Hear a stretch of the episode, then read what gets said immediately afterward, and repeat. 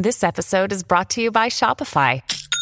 Forget the frustration of picking commerce platforms when you switch your business to Shopify, the global commerce platform that supercharges your selling wherever you sell. With Shopify, you'll harness the same intuitive features, trusted apps, and powerful analytics used by the world's leading brands. Sign up today for your $1 per month trial period at shopify.com slash tech, all lowercase. That's shopify.com slash tech. Desde hace varias décadas, obreros que trabajan en algunas minas de Sudáfrica han estado hallando en vetas muy profundas unas enigmáticas esferas metálicas.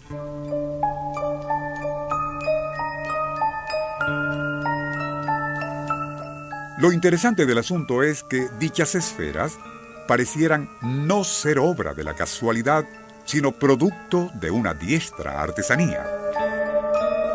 El único problema es que las vetas datan de unos 800 millones de años, época tan remota que solo existían en este planeta formas de vida muy primitivas.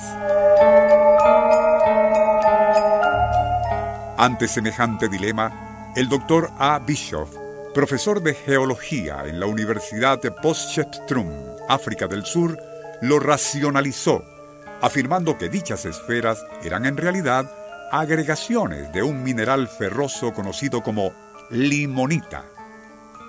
Así, y a través de los siglos, algún tipo de azar geológico fue añadiendo capa tras capa de limonita a un núcleo de pirofilita, mineral que existe en vetas profundas, hasta formar esas curiosas bolas de textura metálica. El problema o lo curioso es que en una de ellas, que actualmente se encuentra en el Museo de Klesdorp, Alemania, existe algo tan desconcertante que nadie lo puede entender y menos explicar. Se trata de tres ranuras paralelas que recorren toda la parte central o ecuador de esa pelota metálica. Son además tan perfectos esos surcos en la pelota metálica que parecen haber sido hechos por algún tipo de torno o herramienta de precisión. Nuestro insólito universo. Cinco minutos recorriendo nuestro mundo sorprendente. Ralph Marx, curador del Museo Klesdorp, ha dicho y citamos, esas esferas constituyen un genuino enigma.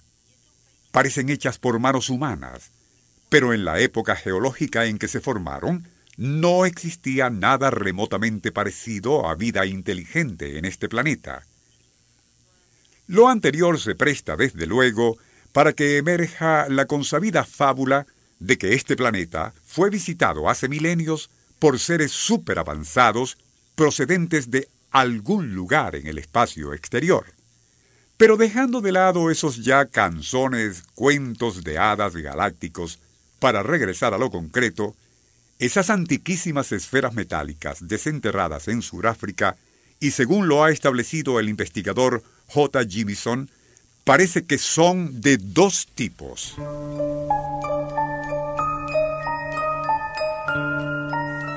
Un grupo de esos objetos circulares está cubierto por una sólida costra metálica de color azuloso, más bien oscuro y con pintas blancas.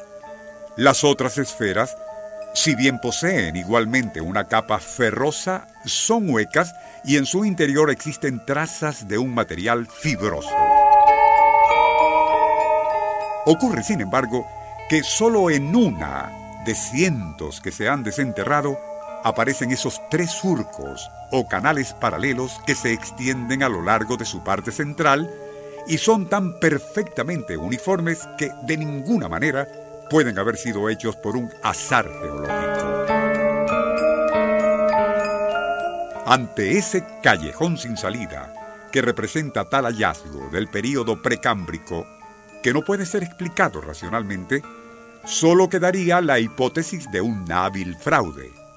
Es decir, que alguien muy de esta época y con el ánimo de crear incertidumbre entre la comunidad científica, quizás haya sembrado una de esas antiquísimas esferas metálicas en el área de las vetas después de practicarle con alguna herramienta esos canales o surcos paralelos. Pero, y como provienen de profundas áreas vírgenes del período precámbrico, no se entiende cómo y por qué algunos bromistas se tomaron la molestia de desenterrarlas para luego volverlas a hundir en dichas zonas subterráneas, jamás exploradas previamente. Algo que, por cierto, no debió ser fácil, debido a la dureza del material. ¿Y con qué fin? se preguntará algún escucha ingenuo. A eso solo podemos responder que la capacidad del ser humano para el autoengaño quizás sea superada únicamente por su torcido afán de engañar a los demás.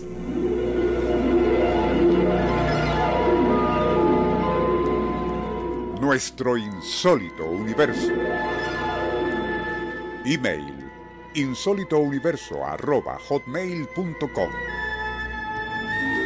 Autor y productor Rafael Silva. Apoyo técnico José Soruco y Francisco Enrique Mijares. Les narró Porfirio Torres.